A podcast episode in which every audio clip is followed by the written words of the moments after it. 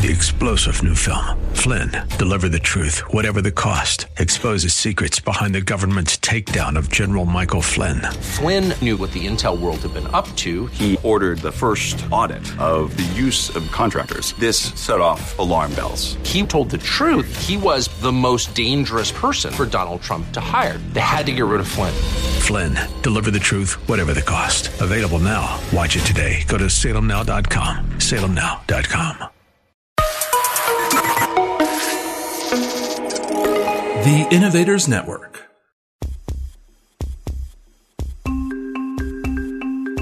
Welcome to the Heart of Innovation, 60 minutes that could save life and limb, with new breakthrough ideas and innovation changing the healthcare landscape.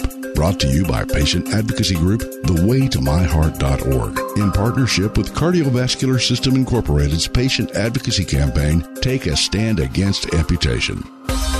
Here are your hosts for the Heart of Innovation, Emmy Award-winning journalist and founder of The Way to My Heart, Kim McNicholas, and interventional cardiologist and founder of the Save My Piggies Health Education Series, Dr. John Phillips. Hi, everyone. Welcome to the show. Since it's still American Heart Month, I thought it would be appropriate to, just to be completely original, to talk about the heart.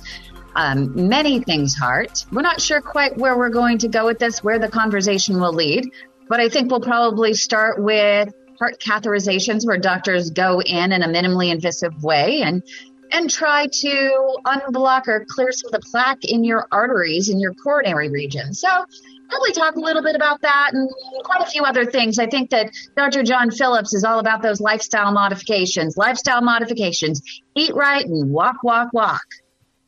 Blah, blah, blah. It gets old. It gets old, doesn't it, Kim? I mean, I had... Do you feel like a broken record?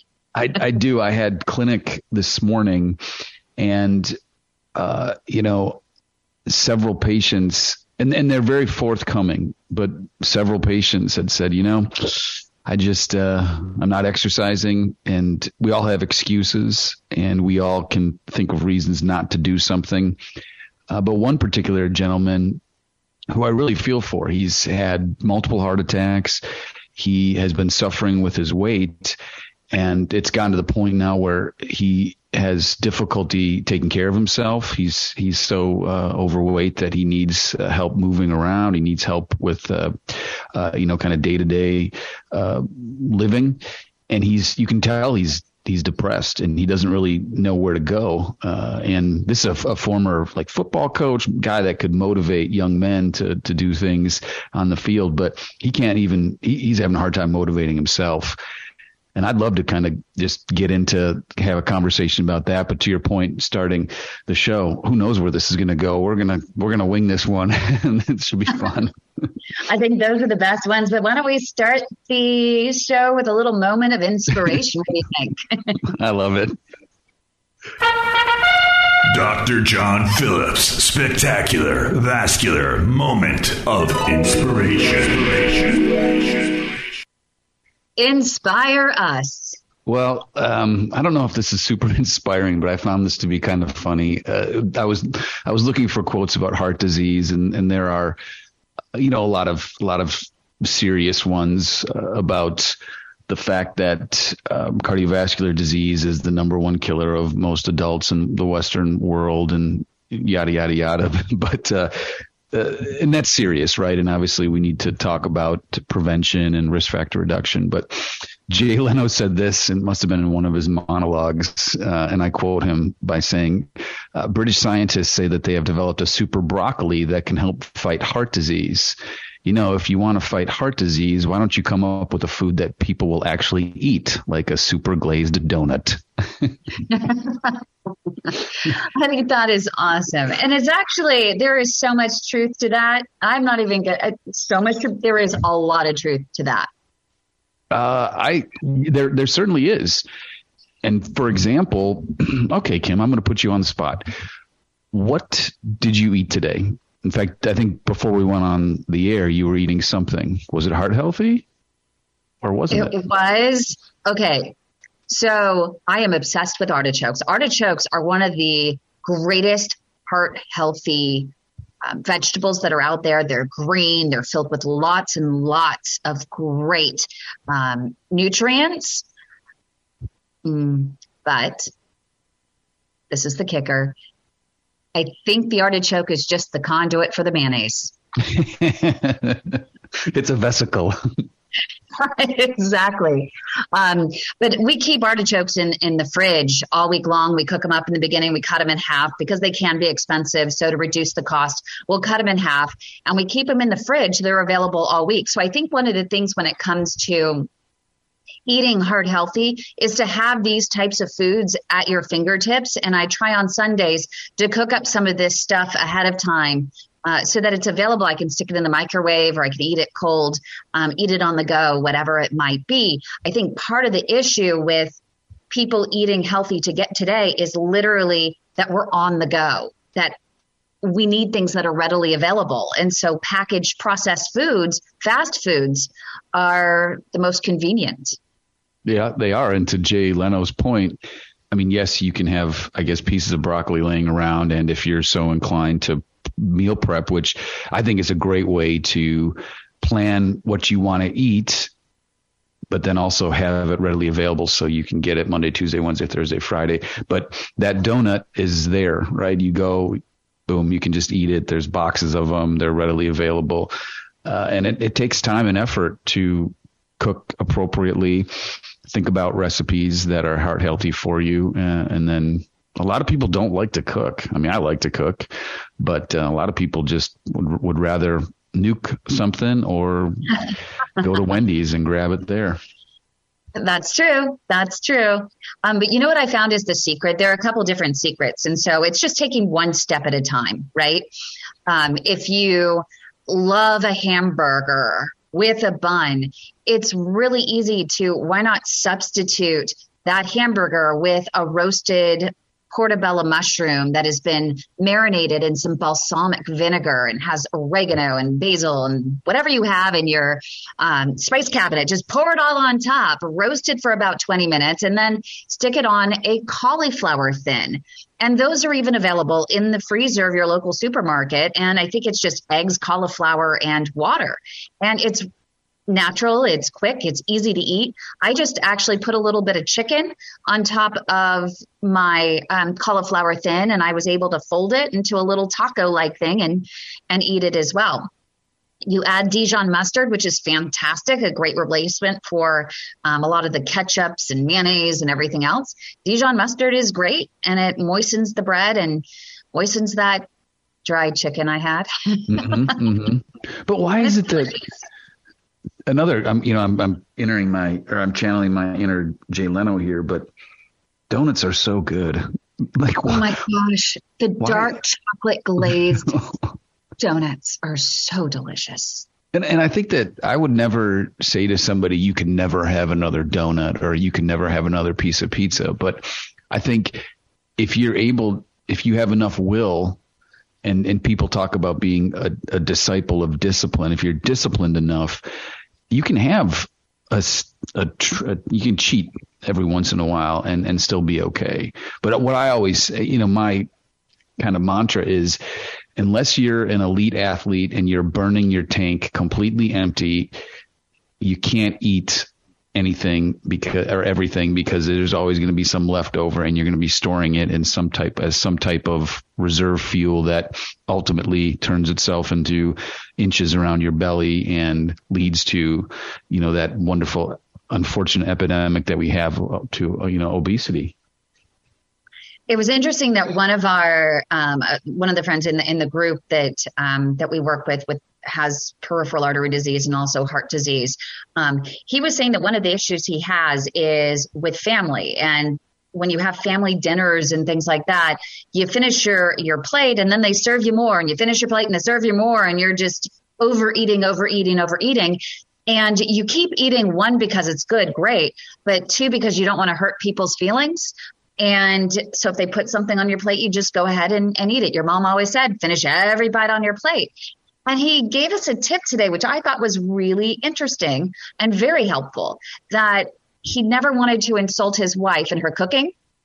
And so he started just leaving a little bit on his plate to show that he was full, that he enjoyed the meal, but that he had come to his breaking point and was like, no more. And he never had a problem again. Speaking of breaking points, I think we're up on a break right now. So coming up, we'll be continuing our conversation about heart-healthy habits. Stay tuned. Leg health can indicate risk for heart attack, stroke, and amputation. If you have leg pain or cramps while walking, get checked for peripheral artery disease, or PAD. PAD is plaque buildup in mainly the leg arteries. Be sure to ask your physician for an ankle brachial index, also called an ABI test, where they use blood pressure cuffs to analyze the blood pressure in your legs. If they discover you have arterial plaque that's limiting blood flow to your feet, medicine and a regimented walking program are frontline treatment. If PAD is in its advanced stages, your physician may schedule a surgical intervention. Minimally invasive tools are available to remove plaque and restore blood flow, including Cardiovascular Systems Diamondback 360 Atherectomy System, which sands away plaque that is a hard calcium. It's important to discuss all options with your physician, and if told you have no options, get a second opinion. Take a stand against amputation. For more information, go to StandAgainstAmputation.com. That's StandAgainstAmputation.com. Welcome back to The Heart of Innovation. For more on today's topic, go to theheartofinnovation.org. That's theheartofinnovation.org. Once again, here's Emmy Award-winning journalist Kim McNicholas and interventional cardiologist Dr. John Phillips. Hi, everyone. Welcome back to the show. It's American Heart Month, so we're talking about everything heart, wherever this conversation takes us. Dr. John Phillips and I have been obsessed with food and talking about heart-healthy habits with eating. Everyone knows they need to be eating better, but even myself, even John, we all have our vices.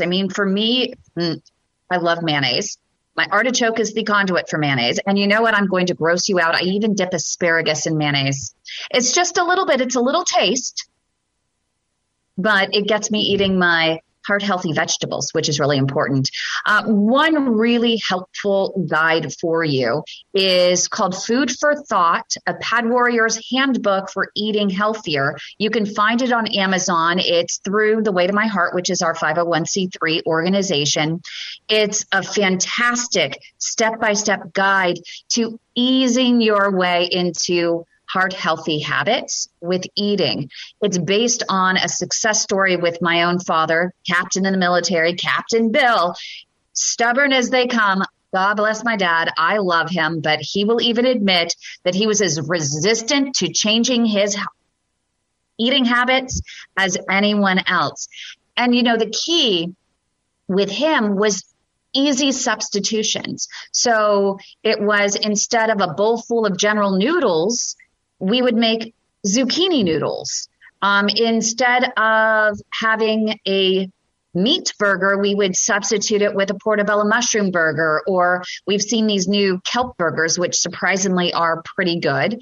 And we also made compromises. And John, I think that the key is, and you mentioned before the break about, it's all about moderation and picking your battles, right? And for my dad, he refused to give up his one martini each night. So how do we compromise around that? Okay, he's going to change so many other things, but he has to have his martinis. So his registered dietitian said, okay, great. You're going to have your martini at night. You're going to be limited to less than, about 2 ounces of that over ice. Great, whatever. No argument from my dad. Shaken or stirred? It's shaken, definitely. Okay. I'm glad you clarified. He's very particular about that, with 2 olives and an onion. And you can't. Okay. Gotta have an odd number of those. I never could get it. I can't. Not to go off topic here, but I'm not a big martini guy. Are you, gal? I do. I think it's just because that's something that my mom and dad and I actually shared during COVID, that I was trying to find ways to create bonding experiences and giving them something to look forward to. And so on the weekends, we would sit down by the fireplace during COVID or out by the pool, and we would have our little tiny martini. Now, the key with the martini was my dad needed to have a handful of raw cashews, walnuts, almonds, and the like, in order to, as the registered dietitian told him, was to balance out the sugars with protein. He was very happy to do so. You know, I think that's interesting because you draw, you know, you're drawing memory, you're drawing connection between food and drink, and that makes you feel good. And eating makes people feel good. I think the ability to sit down with people that you want to be around with, family and friends, and break bread and share a meal, that is very meaningful. I think those are some of the more meaningful things that we do as human beings, right? I mean, we're going out to dinner. What is a date's often include a dinner. And so that interaction is so special and unique. And you want to find foods that you want to obviously do it with people that you enjoy being around, but you also have foods that you like. And you're going to a place where they're preparing that food for you. It looks really appealing, you know, on the plate. So that's maybe something too you could do, right? If you're struggling with how do you make broccoli look good, or how do you take beans or legumes and make them look tasty. It's exploring those other options and being around people that you want to be around, and then translating that into eating healthier and still having that connection with whoever it is that you're with. Right. Right. And creating those changes as a community, as a unit, are really critical to creating sustainable long-term changes. And that's why also in the Food for Thought handbook that we've released on Amazon, and if you can't afford it, just go ahead, contact me and I'll make sure to get you one. We'll donate one to you, no problem. But it's a handbook.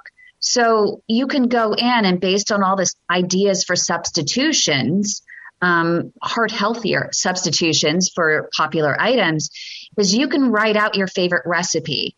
And for example, one of my favorite recipes, and my mom, who, as you know, transitioned this year, we still want to keep her spirit alive. It's really important to me. And so one of my favorite recipes and my dad's favorite recipes is his lamb stew, her lamb stew, and flour and gravies and lots of fatty meat, things like that. Not so good for his heart healthy diet, or even with me. Now, knowing I have a family history of that, I have to be careful. Right. Anyway, it's taking the substitutions for what is a substitution with flour. Think about it. Flour is a thickener. What else is a thickener? Arrowroot, xanthan gum, a little bit of this powder, literally a pinch. You put it in a blender and it thickens right up. You don't need that heavy cupful of flour. Instead, you showed us that with the Thanksgiving meal show, right?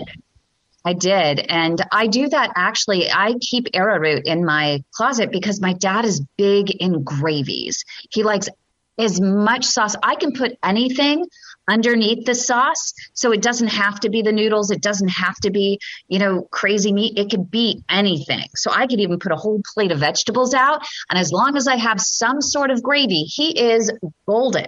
So finding healthier gravies, which during that Thanksgiving meal show that we did, I talked about taking unsweetened cashew milk, raw cashews, soaking those raw cashews overnight in some water, heating that up when you're ready to cook with some nutritional yeast, some arrowroot, garlic, some pepper, a little tiny bit of salt, and then getting it good and heated, and then sticking it in a blender, blending it up. And you have a beautiful Alfredo sauce. My dad can't even tell the difference. And with the nutritional yeast, it tastes completely cheesy. Oh, that sounds quite tasty. But let me ask you this. So we talk about eating lean proteins, and oftentimes we recommend fish, like, you know, the white fish, halibut, and then the oily fish is tuna, salmon, are quote good for your heart because they have the healthy fat, like a lot of that omega-3 fatty acid. But so for your dad, right, who likes that lamb stew, it's red meat and beef, and darker meats tend to have a little bit more saturated fats in them, which we want people to stay away from.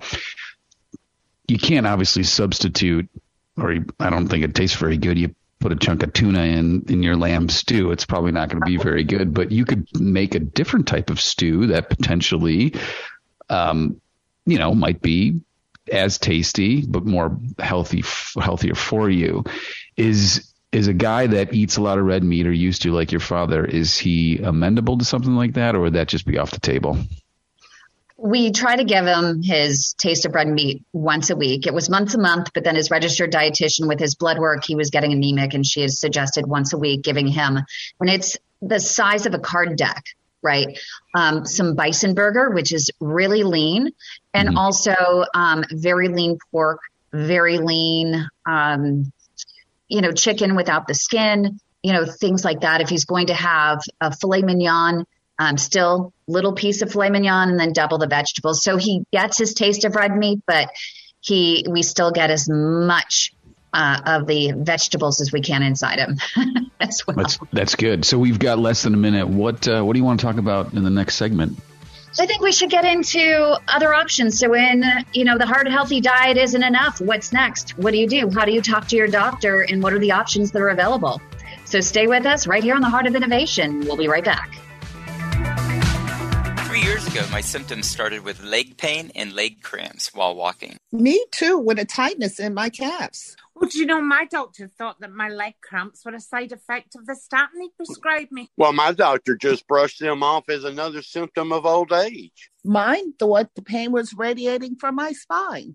My doctor blamed my neuropathy on diabetes until I got a wound on my foot that just wouldn't heal. Yeah, it turns out we all have peripheral artery disease, also known as PAD. It's plaque buildup mainly in the leg arteries, causing poor circulation. For me, the diagnosis came too late and I lost my leg, but that does not have to happen to you. No, it does not, because there are treatment options available if you're diagnosed early enough. PAD. Peripheral artery disease.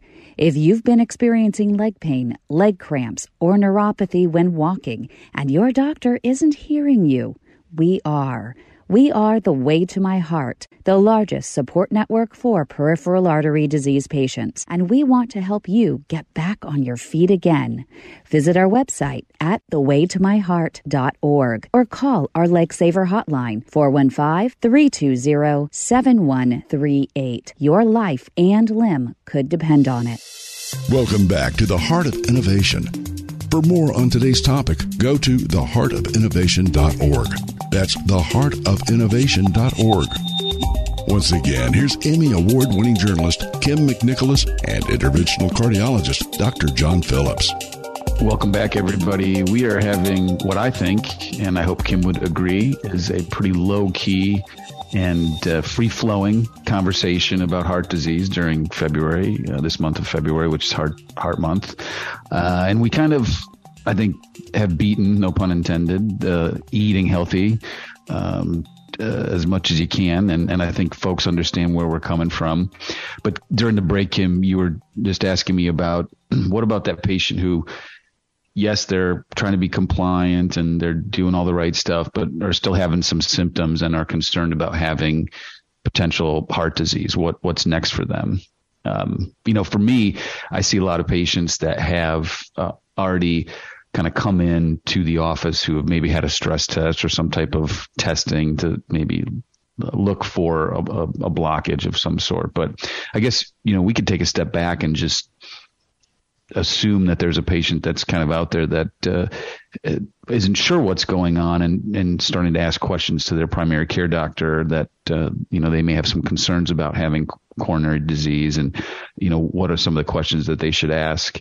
I guess we could start with your father, right? I mean, he had some atypical symptoms to some degree and ultimately was found to have some blockages that were opened up with stents. But there's a lot of tests out there. There's a lot of misinformation out there. And before we started the show, too, we talked about making sure Dr. Google doesn't lead you astray and trying to, listen into your healthcare providers, and hopefully they can point you in the right direction for the proper workup regarding your symptoms.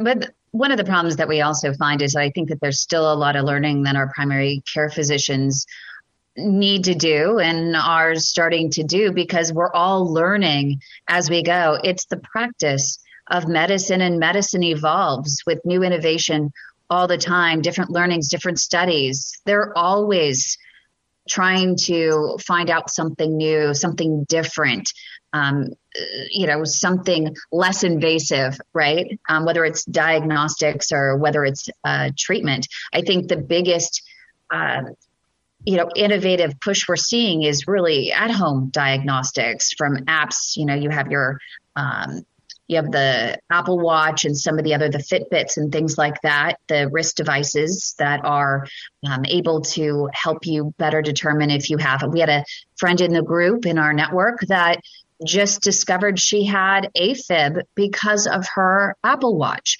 And I actually hear that a lot. My dad, for example, just recently was struggling with his VO2, and he started experiencing shortness of breath, and his watch actually caught it. And so he just went through one of those VO2 tests. I don't know if I could describe it. I wasn't there. I was going to ask you about it. He's on a treadmill, but they hook him up to all kinds of breathing apparatus as part of this to see if he's getting enough oxygen while he's walking or whatever. Yeah, I mean, that you look like you're training to be an astronaut or something, the way they've got you hooked up. But again, it's in layman's terms, they're just trying to assess your kind of oxygen capacity and functional capacity too. And that, getting back to the initial lead into this segment, a lot of times what we try to do for patients who are having some symptoms like chest discomfort or shortness of breath, the heart gets blamed for a lot of stuff, but there are a lot of reasons for patients to have chest discomfort and shortness of breath. So kind of my job is to sift through their symptoms and use some clinical diagnostic tools to rule in or rule out potentially a blockage in the artery or some other underlying organic problem with their heart that could be causing these things. I know with my dad that we were tipped off because he had heartburn, supposedly. And when we got to the doctor and the doctor said, yeah, okay, you think it's heartburn. I think it's heartburn too. I'll get you some Prilosec. And I said, well, wait a minute. What do you think? I mean, should we do an ECG? Should we do further testing? Because he has heart disease in his family. He's 77, 78 years old. So it might be time to have a full workup done. And she said, no, it's not necessary because he has normal cholesterol in his basic lipid panel. And I think that is a common problem that we're seeing, with some of the primary care physicians in diagnosing and misdiagnosing. People say, oh my gosh, I had a heart attack, but I had normal cholesterol. Like, I didn't even see this coming. And that would have been the same case for my dad if I hadn't pushed and said, hey, wait a minute. And I stopped to educate the doctor that you can have normal cholesterol and be at very high risk of a heart attack, because the basic lipid panel looks at the quantity, not necessarily the quality of your cholesterol. And for your LDLs, the so-called bad cholesterol, you have these large fluffy ones, right? You can correct me if I'm wrong, but this is just what the doctor had explained to me. You have these large fluffy ones, and then you have these small dense LDL particles, and those are the ones that are really concerning. And if you have a lot more of those running around your arteries, those are the ones that when you eat the wrong things, you're exposed to the wrong things, that they become oxidized, and then they become these little troublemakers, and they can get into damaged areas of the vessels and then push the vessel wall out and block blood flow. Yeah, I mean, I think kind of getting back to the primary care doctors, they have a lot on their plate, right? I mean, they're dealing with obviously acute or symptoms that bring a patient into their office, but also the wellness checks and make sure they're up to date on their vaccines. And I think they're thin staff wise, just like we are, and oftentimes are requiring or relying on physician extenders to do primary care for patients. And because of that, I think we are seeing in a little bit, at least regionally by me, an influx in consultation for chest pain and other cardiovascular issues. But, so again, I think we do the best that we can based on what the patient tells us, what their history is, what their risk factors are, and kind of getting back to the risk factor kind of conversation. Yes, cholesterol is a risk factor for coronary disease, but not all cholesterol is the same.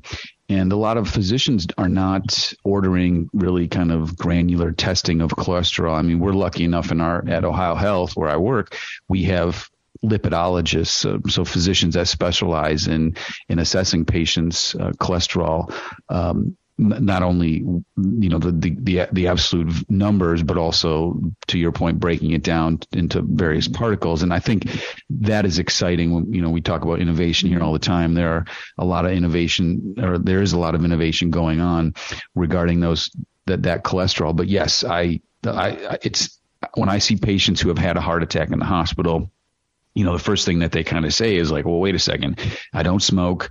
I'm not a diabetic, because, we're talking about risk factors. Yeah, maybe dad had a heart attack when he was in his mid-70s, but technically that doesn't even qualify for, quote, premature coronary disease. And my cholesterol was normal. How did this happen? And again, a lot of it's genetics. We don't know. We know, I think, a reasonable amount about folks and their coronary disease, but there's a lot more that we're still trying to learn.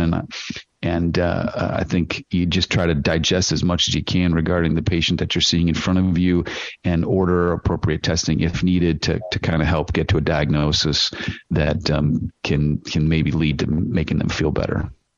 And so just in the last minute here, can you just run through some of the tests, and we can always continue into the next segment? Some of these important diagnostics and what they are, and how a patient is moved through these different diagnostics, and when to request each one. Yeah, I mean, so when I see somebody, and very common for a primary care physician to order a quote stress test for a patient. There are multiple types of stress tests. There are some that just look at the EKG, and we try to get the patient on the treadmill and we'll kind of get them exercising to a certain level to see what their EKG looks like. We also can add imaging behind the EKG component of it to look at the heart and assess for blood flow in various regions. We have, I kind of call it the Honda version of a stress test, and then the Cadillac version, and then the Mercedes-Benz version. It just kind of depends on what you're thinking as a physician. And I always say the stress testing is about 85% correct. And I guess we got to go to break, and we'll continue talking about stress testing when we come back. So hang on with us. What happens if I stop taking my medications? Hi, I'm Dr. John Phillips with this week's Medical Notepad, brought to you by Cardiovascular Systems Incorporated, Patients Advocacy Campaign, Take a Stand Against Amputation, and The Way to My Heart. It's not uncommon that I see a patient in the office who was supposed to be taking a certain medication that has decided to stop it on their own. Oftentimes, we're prescribing medications for patients that have peripheral arterial disease, which is plaque buildup, mainly in the leg arteries, that can cause symptoms such as pain when walking and ulcers that can lead to amputation. Having peripheral arterial disease also increases your risk of heart attack and stroke. So when we recommend certain medications to try to reduce that risk, meaning antiplatelets to help keep the blood slippery, so to speak, such as aspirin or clopidogrel, and sometimes anticoagulants are recommended, such as Xarelto or Warfarin or Eliquis. Those are typically in patients that have had underlying bleeding complications or clots, or with abnormal heart rhythms. Oftentimes, we're recommending statins to lower cholesterol or other medications to reduce the absorption of cholesterol. Finally, we recommend medications to lower blood pressure.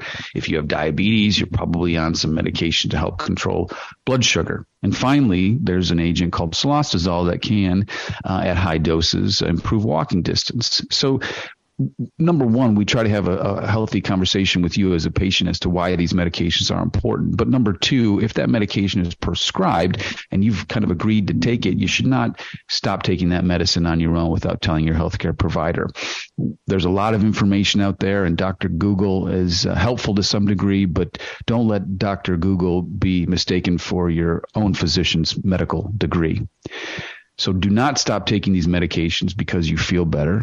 You probably feel better because they're working. Your cholesterol is probably lower because you're on that medication. And if you stop it, your cholesterol is probably going to get worse.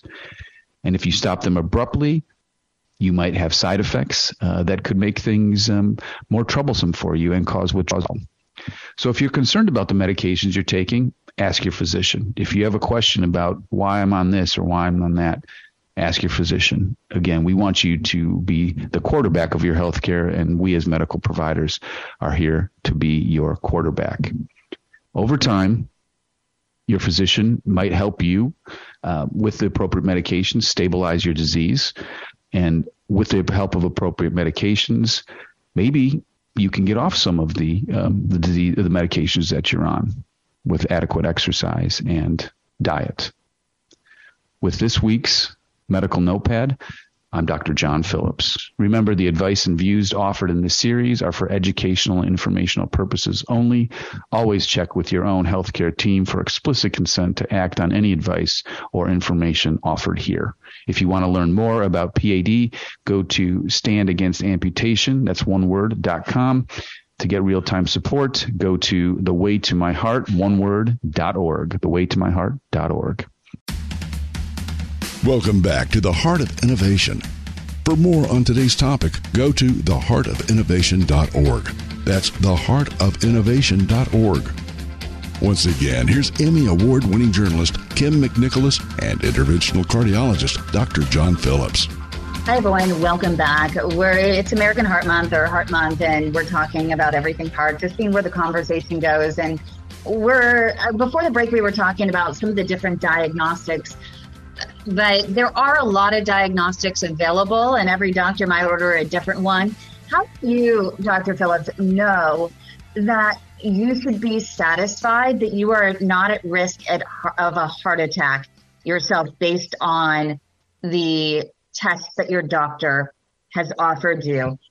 Should you be satisfied if the ECG is clear? Should you be satisfied if can you take a deep breath if you have the general stress test? As you said, there's a Honda version and a Cadillac version. If you have the Honda version, should you be satisfied at that point? If they say it's clear, you're normal, that you're fine and you're not at risk. And not to disparage Hondas, I used to have one, great car, but no, the right test depends on, in my opinion, the patient in front of me. So everybody's different. Every clinical scenario is a little bit different. But what in my mind, and the reason why stress testing, for example, is used, it's because we have something what we call pretest probability. So if you were to come into my office and said, okay, I'm looking at Kim and I would never say your age on the air, but you're 32 years old and you're having a sharp pain that starts in your arm and then goes to your elbow when you lie on your side sleeping. And it doesn't occur when you exercise, and you don't have diabetes, you have no risk factors. In my mind, and no family history, in my mind, you're telling me something that is not a heart-related pain, okay? And so even to do a stress test on you wouldn't make me any smarter in the sense that your symptoms are not related to your heart. Now, we kind of live in this cover-your-butt world, and oftentimes we will order or kind of not forced, but the patient gets anxious and we order some type of testing just to kind of assuage their fears. But my pretest probability that you're having a heart issue is almost zero. However, if I've got a gentleman who's 56 years old, comes in with some exertional discomfort, heaviness, maybe has diabetes, and some other risk factors. Then a stress test in my mind is going to be helpful in saying, okay, this could be coronary disease, and maybe we need to work this up a little bit further. So the type of stress test that I like to get is one that not only shows functional capacity of that patient, so they're on the treadmill, they're exercising, we're trying to see what their quote metabolic equivalent are. And that's an absolute number. The higher the METs, we call them, the more functionally active that patient is. And there's actually a link to less cardiovascular events and cancer events, the higher the METs. But then I also like to get some imaging. Now, truth be told, insurance companies, and rightfully so, I think a lot of these tests are overordered, are balking a little bit at some of that, at adding that imaging component to the test. And oftentimes they just want the exercise EKG where, we've got an EKG running while they're exercising and we're looking at changes on the EKG. And I usually say that these stress tests for the most part are about 80 to 85% accurate. So there's a 15 to 20% chance that they might see something that isn't there, or there's a 15 to 20% chance that the stress test might miss something. And so again, you're just kind of using your clinical judgment based on the patient in front of you, what kind of symptoms they have, what kind of risk factors they have to guide you to help them. And so at what point, once you determine, okay, there is something there, how do you know as a patient, I need what's called a heart cath, where they go into the groin or they go into the wrist is usually where they go now, more often than not, with wires and balloons and such to go ahead and see if they can clear some of the blockage or wherever a blockage might be. But it's not always necessary. We have a patient who has a 100% blockages in his right coronary. And they said, nope, you're fine. Don't worry about it. We're just going to put you on cardio rehab and you're not at risk of a heart attack. Yeah. So it's important to kind of differentiate between the patient and how they're presenting. If somebody's in the hospital and they've had chest pain that occurs at rest or abnormal blood work to suggest that they may have had some a heart attack or myocardial infarction, that patient is in a different category and they need further workup. Patients who have stable symptoms, meaning exertional discomfort or discomfort that comes on with stressful situations that's relieved with medications, who have an abnormal stress test often will get a heart catheterization. Now, the stress tests are usually kind of quantified in the sense that low risk, intermediate risk, high risk based on kind of what they see on the imaging study. But if you get a heart catheterization and you have a blockage with those stable symptoms, there's a lot of data that says, number one, fixing that blockage with a stent is not going to make you live longer. There's no mortality benefit in having a stent in this situation. There's no mortality benefit in there's no reduction in myocardial infarction or heart attack in having a stent in this situation. What stenting does is it relieves symptoms better than medication, and that's been proven. So to your patient's point who has a blockage of an artery, 100%, they've already made what we call collaterals or bypasses. We talk about those collaterals in the legs, but the heart does it as well.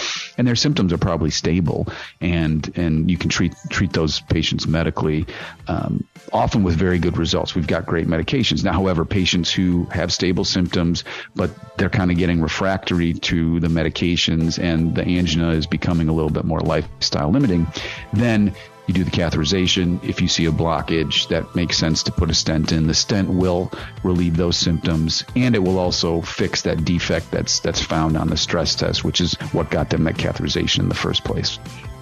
I'm coming up right here on The Heart of Innovation. We'll have our final thoughts. American Heart Month. So stay with us. Welcome back to The Heart of Innovation. For more on today's topic, go to theheartofinnovation.org. That's theheartofinnovation.org. Once again, here's Emmy Award-winning journalist Kim McNicholas and interventional cardiologist Dr. John Phillips.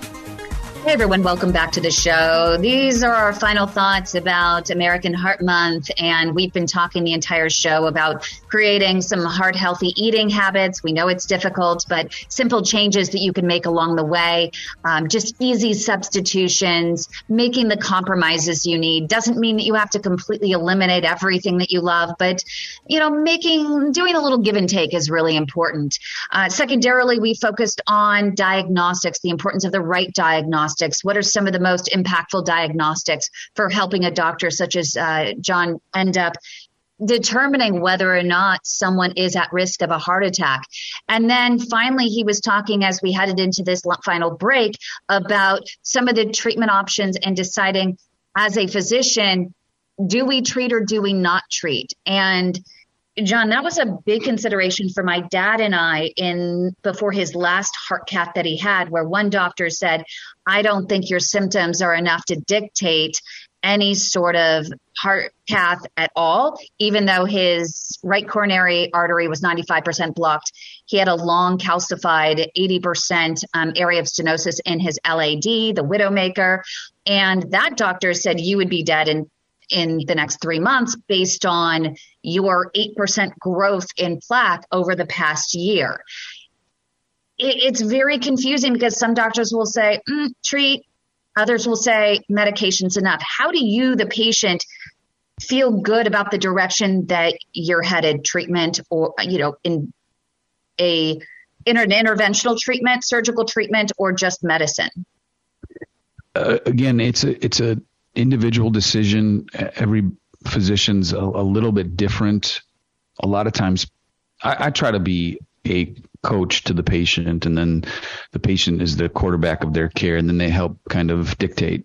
And I want them to participate in their care. For example, if I was seeing your dad and he was telling me a story of progression of his symptoms, that usually kind of means that, hey, maybe something is a little bit more urgent, as opposed to someone who's had some kind of chronic stable symptoms for a while. This is just me personally, but I'm very quick to assess somebody's coronary arteries based on symptoms, but I try to be conservative when it comes to intervention.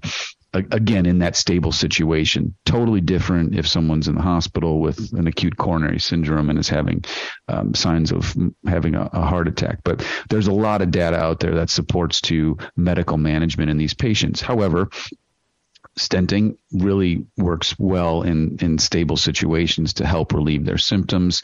And there's a growing body of evidence that stenting using little stress test wires and intravascular ultrasound really improves outcomes as well. And so I think we're all getting smarter about who we put stents in or don't put stents in, but you have to have that conversation with the patient, because they are, to your point, oftentimes pretty anxious about what's going on and feel like the kind of sword of Damocles is hanging over their head and that there's this impending doom.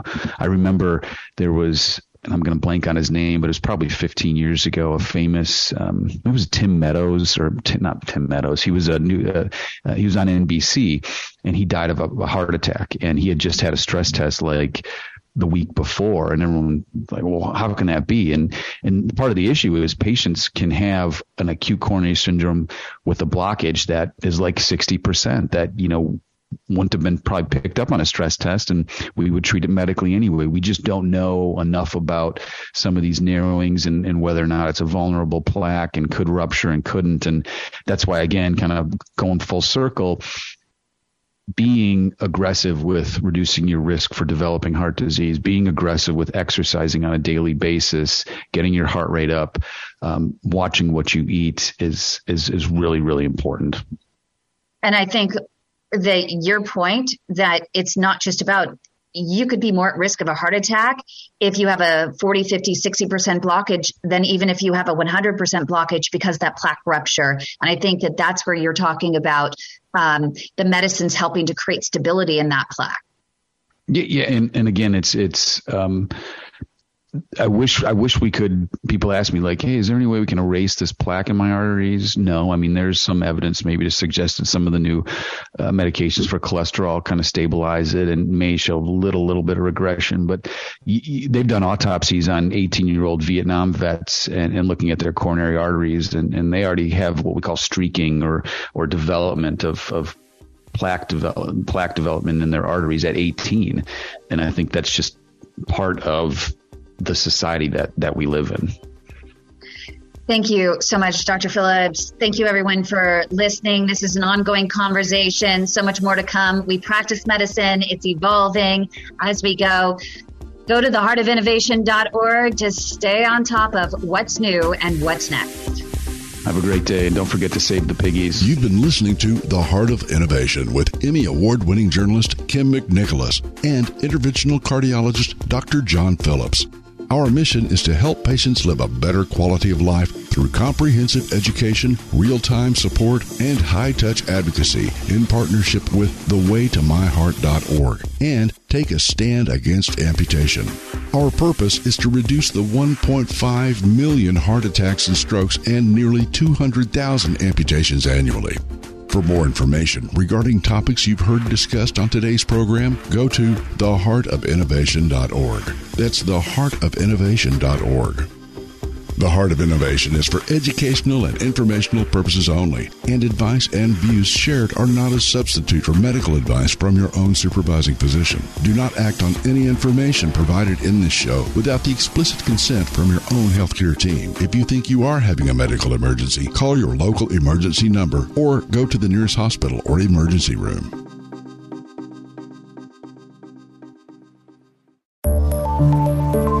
This show is distributed by the Innovators Network. For more information and other great shows and content, visit theinnovators.network. 3-star General Michael J. Flynn, head of the Pentagon Intelligence Agency, knew all the government's dirty secrets. He was one of the most respected generals in the military. Flynn knew what the intel world had been up to. He understood its funding. He ordered the first audit of the use of contractors. This set off alarm bells. The explosive new documentary, Flynn, Deliver the Truth, Whatever the Cost, and covers the facts behind this scandal. Flynn told the truth. He was the most dangerous person for Donald Trump to hire. I find out the worst enemy that I'm going to face in my life is right here in America. They took my assessment and they wanted me to change it. And I was like, I'm not changing it. They had to get rid of Flynn. With in-depth interviews, archival footage, and never-before-seen personal records of the man behind the headlines. I just felt like I was drowning. Flynn, Deliver the Truth, Whatever the Cost. Available now. Watch it today. Go to SalemNow.com. SalemNow.com.